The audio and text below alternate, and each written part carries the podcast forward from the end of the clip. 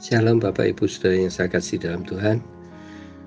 Seringkali di saat kita dihadapkan masalah kehidupan yang bertubi-tubi menimpa kita, kita sering kali tidak dapat melihat penyertaan Allah. Padahal Allah itu tetap berserta kita ketika kita ada dalam badai. Yang kedua, kita tidak dapat melihat tujuan Allah. Mengapa ia mengizinkan harus terjadi dengan kita? Padahal Melalui badai itulah Allah ingin mengenapi tujuan ilahinya melalui hidup kita. Bahkan sering kali kita sendiri ketika dibawa masuk dalam badai, seakan-akan kita hidup justru sangat jauh dari janji Allah yang selama ini kita percayai, yang selama ini kita pegang. Benarkah ketika kita masuk dalam badai, janji Allah itu sekarang ini berlawanan dengan arah kita? Justru sekarang jauh dari janji Allah hidup kita. Mari kita lihat kebenaran firman Allah hari ini dalam kisah Rasul 27 ayat 25. Kisah Rasul 27 ayat 25. Demikian firman Tuhan. Sebab itu tabahkanlah hatimu saudara-saudara, karena aku percaya kepada Allah bahwa semuanya pasti terjadi sama seperti yang dinyatakannya kepadaku semuanya pasti terjadi sama seperti yang dinyatakannya kepadaku. Kebenaran yang ketiga yang harus sudah dan saya tahu ketika kita masuk dalam badai adalah Allah akan melakukan seperti yang ia janjikan kepada kita. Ketika gelombang itu sudah semakin dahsyat, kapal itu terombang ambing tidak menentu, Allah menyuruh utusannya memberitahu Paulus. Dia mengatakan apa? Jangan takut, semua orang yang ada dalam kapal ini akan selamat. Inilah janji Allah kepada Paulus. Dan Allah melakukan sama persis seperti yang dijanjikannya. Semua orang dalam kapal itu akhirnya selamat naik ke darat. Bapak Ibu Saudara yang saya kasih dalam Tuhan, janji Tuhan adalah janji yang murni. Bagikan perak yang teruji tujuh kali dimurnikan dalam dapur peleburan di tanah. Mazmur 12 ayat 7 mengatakan demikian.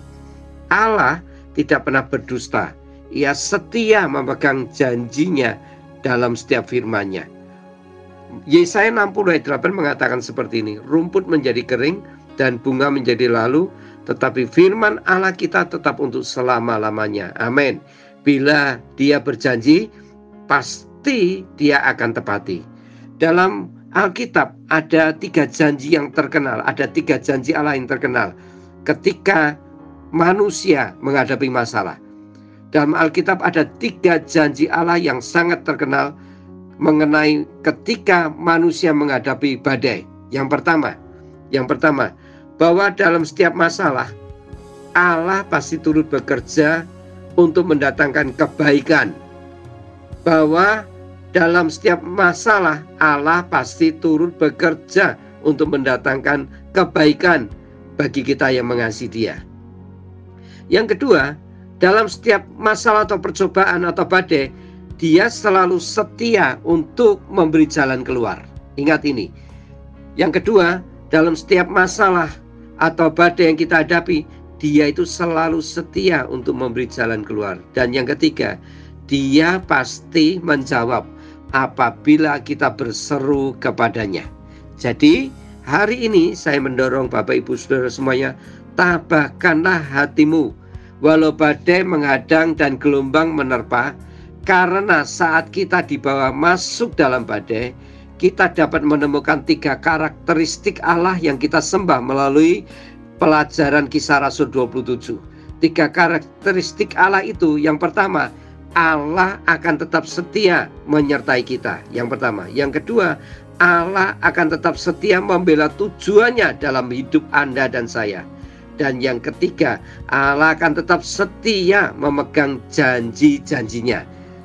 Mazmur 33 ayat 18-19 mengatakan seperti ini, Sesungguhnya mata Tuhan tertuju kepada mereka yang takut akan dia, kepada mereka yang berharap akan kasih setianya, untuk melepaskan jiwa mereka daripada maut dan memelihara mereka pada masa kelaparan.